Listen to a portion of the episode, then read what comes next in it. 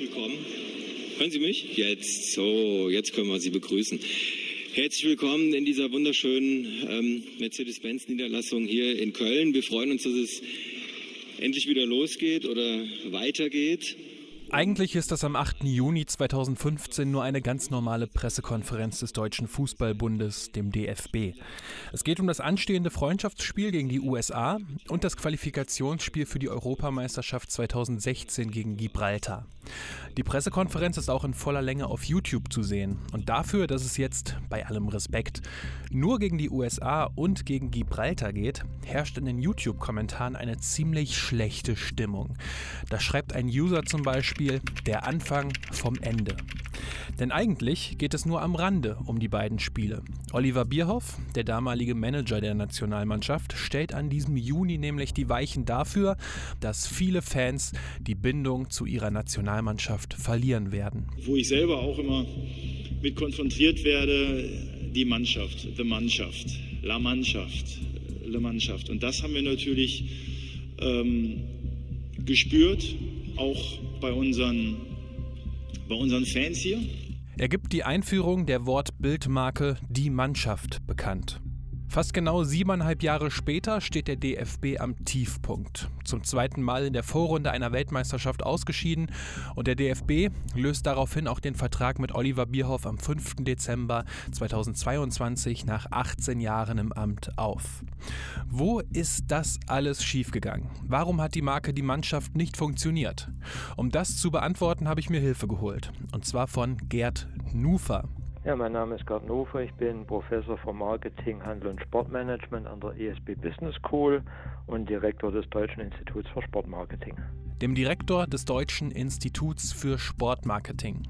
Dann kann es also losgehen. Das hier ist Teil 1 der Geschichte der Marke Die Mannschaft. Yeah Fußball, der Podcast mit Daniel Kultau.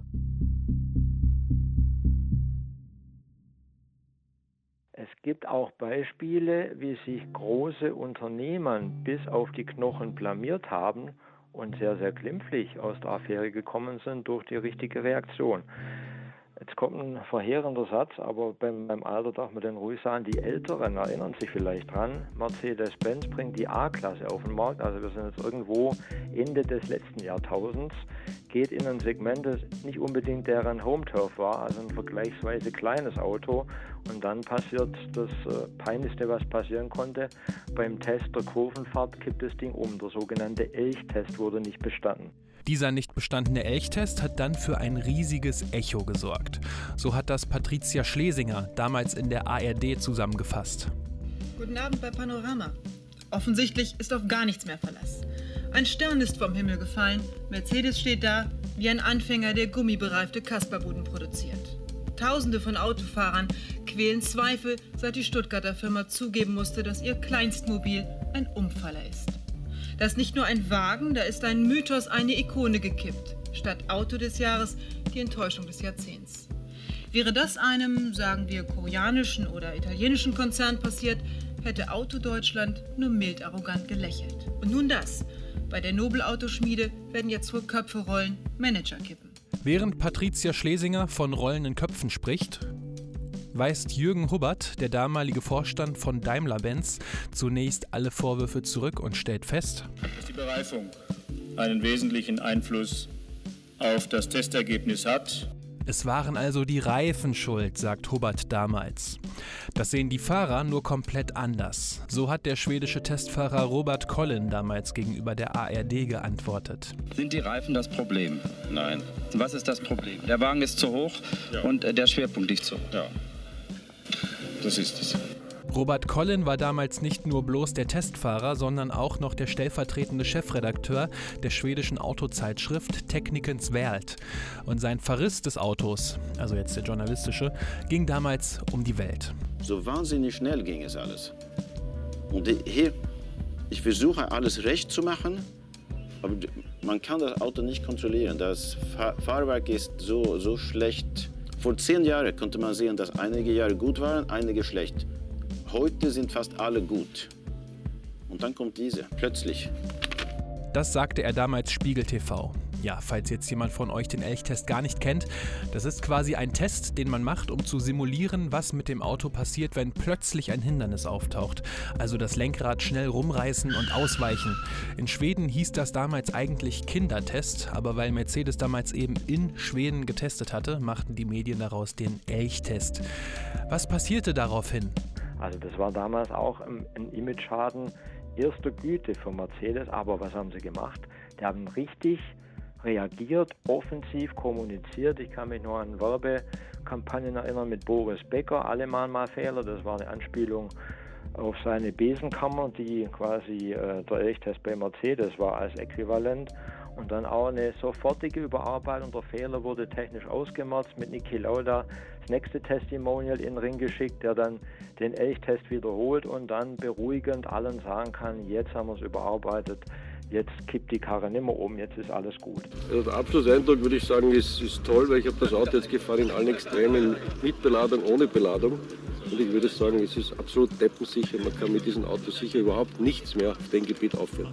Mercedes hatte einiges am Fahrzeug geändert. Alle A-Klassen-Autos, die an Kunden ausgeliefert werden, werden ein modifiziertes Fahrwerk haben, andere Reifen und das Sicherheitssystem ESP.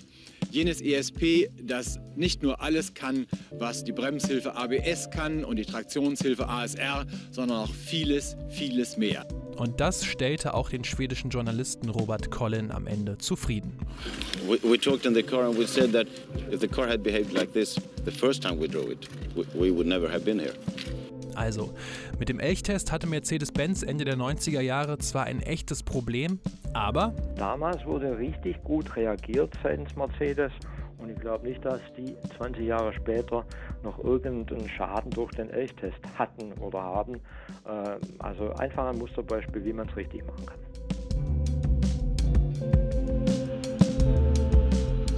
Fast 17 Jahre nach dem Elchtest. Ersatzspieler jubeln schon.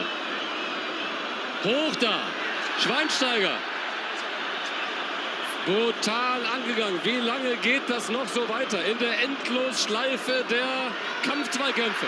Jetzt ist es verbracht. Ja, ja und nochmal ja. Deutschland ist zurück im Fußballhimmel Weltmeister. Der erste Weltmeister. Das verkündet Kommentator Tom Bartels damals in der ARD am 13. Juli 2014. Deutschland besiegt Argentinien bei der WM 2014 im Finale mit 1 zu 0 durch ein Tor von Mario Götze. Schürle. Der kommt an! Mach ihn! Mach ihn! Er macht Ihr wisst sicherlich noch genau, wo ihr dieses Spiel geschaut habt, oder? Ich war in der Bar Wohnzimmer in Bremen und danach ging es dann durchs Bremer Viertel zur Silwall-Kreuzung. Mit tausenden anderen Fans habe ich damals den Weltmeistertitel gefeiert. Zwei Tage nach dem Finale sind es deutlich mehr. Es sind rund eine Million Menschen, die nach Berlin zum Brandenburger Tor gekommen sind, um die Weltmeister zu empfangen. Hansi Flick, Andi Köpke, Oliver Bierhoff und der Bundestrainer Joachim Löw. Und weil es eben eine deutsche Party ist, darf das hier natürlich dann auch nicht fehlen. Wir ziehen durch die Straßen, die Clubs dieser Stadt. Und das hier war auch. So gehen die Gauchos, die Gauchos, die gehen so. So gehen die Gauchos, die Gauchos, die gehen so. So gehen die Deutschen, die Deutschen, die gehen so. Und Julian Draxler, der hatte auch noch was zu sagen. Großkreuz rückt den Döner raus. Großkreuz rückt den Döner raus. Naja, viele Erinnerungen halt, aber am Ende ist es runtergebrochen einfach so, dass Mannschaft und Fans zusammen den WM-Titel feiern.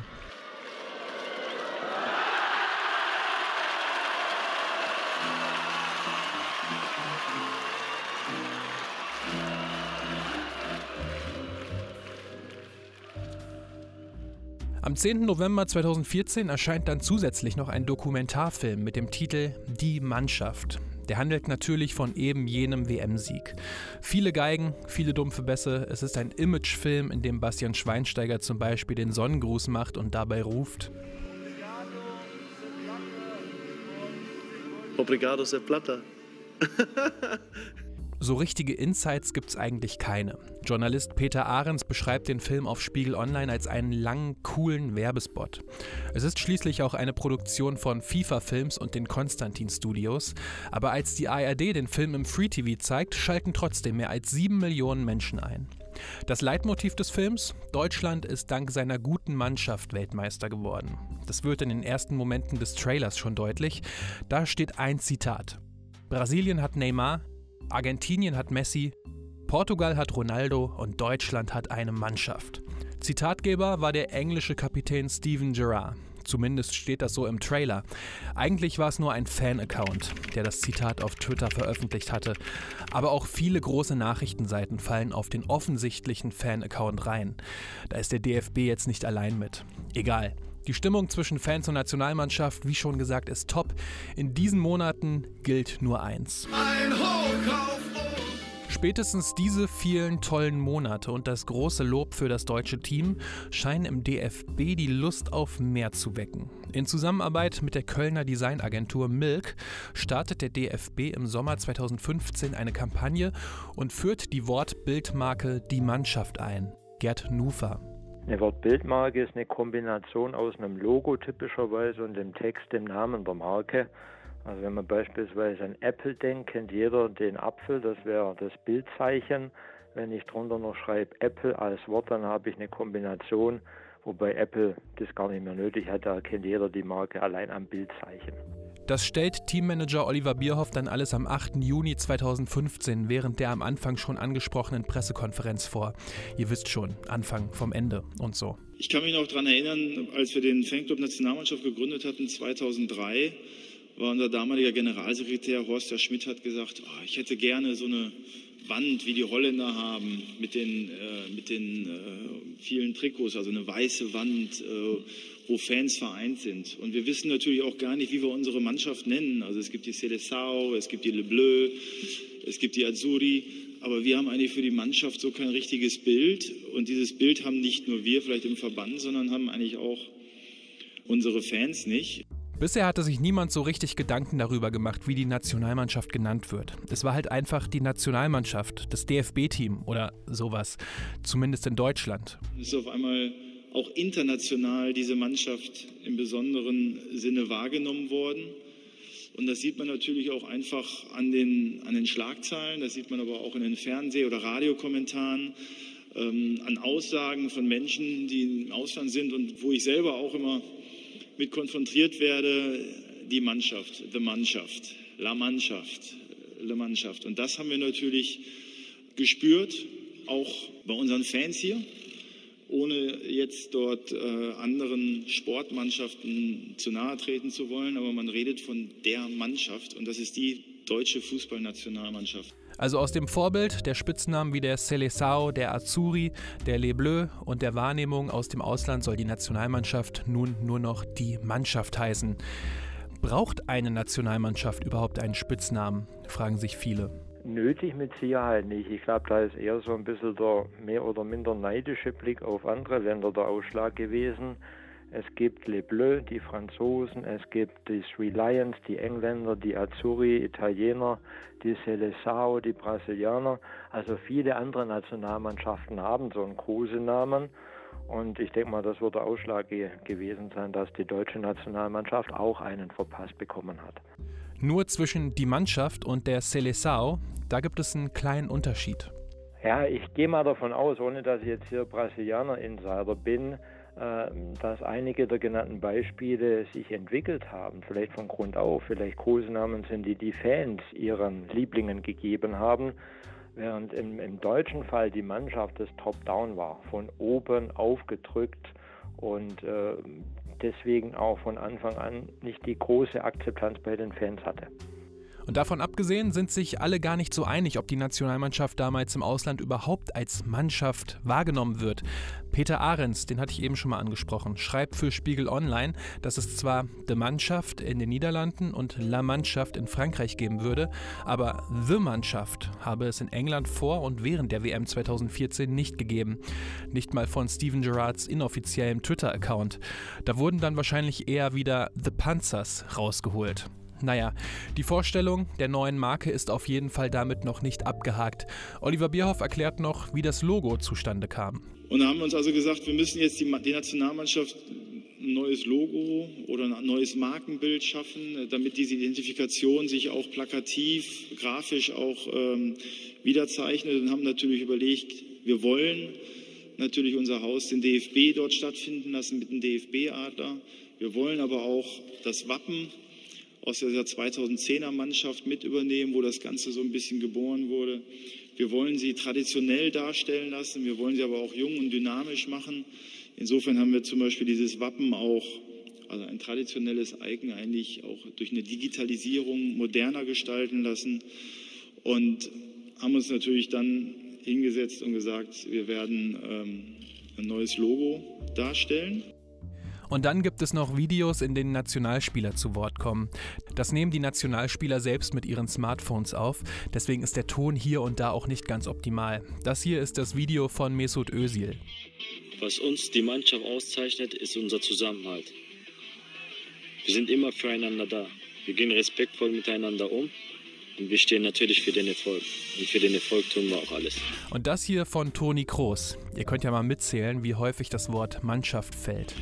Hallo Leute, auch bei Real Madrid bekomme ich mit, dass äh, ja, sie dort großen Respekt haben vor unserer deutschen Mannschaft, weil wir eben als Mannschaft auftreten. Ich glaube, das ist so spätestens seit der WM, äh, die wir ja auch gewonnen haben, weil wir eine Mannschaft sind, so irgendwo unser Markenzeichen weltweit geworden, dass wir eben eine Mannschaft sind. Und das ist für mich auch das ganz Entscheidende, dass es nicht um einzelne Spieler geht, sondern um die ganze Mannschaft. Und auch Mario Götze. Wir Nationalspieler verkörpern die Mannschaft. Zusammen spielen, kämpfen, gewinnen und verlieren wir. Als richtiges Team kann man alles erreichen und das haben wir bewiesen und so können sicher auch andere Mannschaften von uns lernen. Benedikt Hövedes möchte auch noch kurz was sagen. Fußball ist ein Mannschaftssport. Und dass wir in aller Welt als die Mannschaft bezeichnet werden, ist schon echt was Besonderes. Als Team kann man ganz Großes erreichen, so wie wir im letzten Jahr den Titel geholt haben. Dann folgt ein Imagefilm, wie das Logo angepasst wurde. In der Mercedes-Benz-Niederlassung, in der die PK stattfindet, startet auf einmal Musik. Eine Nebelmaschine sprüht Nebel, die Lichter flackern und aus dem Nebel fährt der neue Mannschaftsbus der Nationalmannschaft in das Gebäude. Auf seiner Seite steht der Schriftzug Die Mannschaft. Es steigen Bastian Schweinsteiger, Lukas Podolski und Jonas Hector aus und machen mit Oliver Bierhoff Bilder am Bus. Eine Frage zum neuen Logo an den äh, Kapitän. Du sprichst ja nun mal auch für die Mannschaft. Äh, Basti, das ist was, womit ihr euch als Spieler auch hundertprozentig, denke ich, identifiziert. Absolut, deswegen passt es sehr gut, äh, dass es auch auf dem Bus äh, draufsteht. Gerade äh, für uns ist es wichtig, dass wir ähm, geschlossen immer auftreten und äh, wir haben das in der Vergangenheit oft getan und äh, ich finde, es ist eine sehr gute Aktion und äh, freuen uns mit dem Bus äh, von Stadion zu Stadion zu fahren. Und während all das passiert, sitzen viele Journalistinnen und Journalisten auf ihren Stühlen und schauen gespannt zu, was sich da gerade eigentlich abspielt. Nach guten 20 Minuten geht es dann aber auch endlich mal um die Spiele gegen die USA und Gibraltar.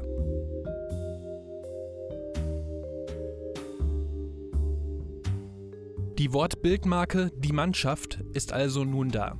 Also jetzt ein bisschen weiter ausgeholt, könnte ich mir vorstellen, dass es jetzt auch hier bei der deutschen Nationalmannschaft zutrifft. Äh, eine Wiedererkennung, mehr Aufmerksamkeit, vielleicht auch eine international gesehene Bekanntheitsgradsteigerung, eine Imageverbesserung. Also typische psychologische Ziele, die mit Marken verbunden sind, werden auch in ähnlicher Form in diesem Fall hier äh, die Zielsetzungen sein. Nach der PK melden sich einige Expertinnen und Experten aus dem Marketingbereich zu Wort. Die haben teilweise ganz unterschiedliche Meinungen zur Wortbildmarke. So steht es damals in der Fachzeitschrift Horizont.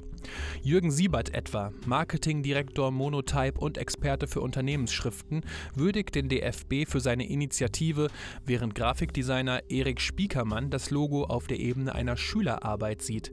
Es gibt aber auch lobende Worte für den DFB und seine Designagentur. Man kann den DFB zu dieser Entwicklung nur beglückwünschen, denn es ist ihm gelungen, die internen und externen Wahrnehmungen in einer Wortbildmarke zu vereinen, sagt etwa Jan Milkereit, Head of Sports Marketing bei Fischer Appelt.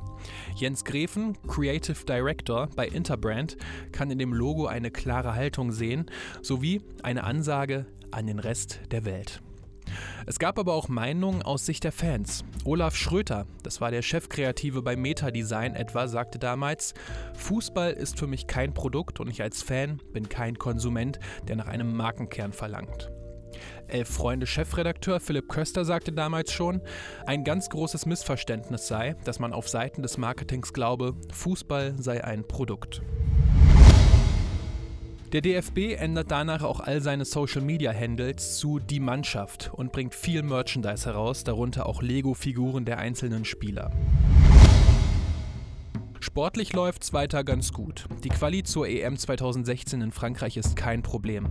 In der Gruppe mit Polen, der Ukraine und Nordirland zieht die Mannschaft auch als Gruppenerster ins Achtelfinale ein. Da gewinnt die Mannschaft dann 3 zu 0 gegen die Slowakei und spielt dann im Viertelfinale gegen Italien. 1 zu 1 steht es da nach 120 Minuten, sodass es ins Elfmeterschießen geht. 17 Schützen waren dran, bis Jonas Hector kommt. Das heißt, Hector hat jetzt nicht den Druck, den die vorher hatten. Wenn er nicht trifft, geht es zumindest weiter. Aber wenn er trifft, dann ist Deutschland im Halbfinale. Jonas Hector. Yeah! Jonas Hector! Das Drama von Bordeaux endet für Deutschland mit einem Sieg. Die Reise geht weiter. Im Halbfinale gegen Frankreich ist dann aber Schluss. 0 zu 2. Zwei Tore von Antoine Griezmann. He's facing Neuer. He scores. Great chance for Griezmann. That may very well do it. Frankreich ist damals schon vor der Euro der große Favorit und Frankreich ist in dem Spiel auch besser als die Mannschaft. Die hat zwar viele gute Torchancen, der Ball will aber einfach nicht rein. France are in the final. Germany are out.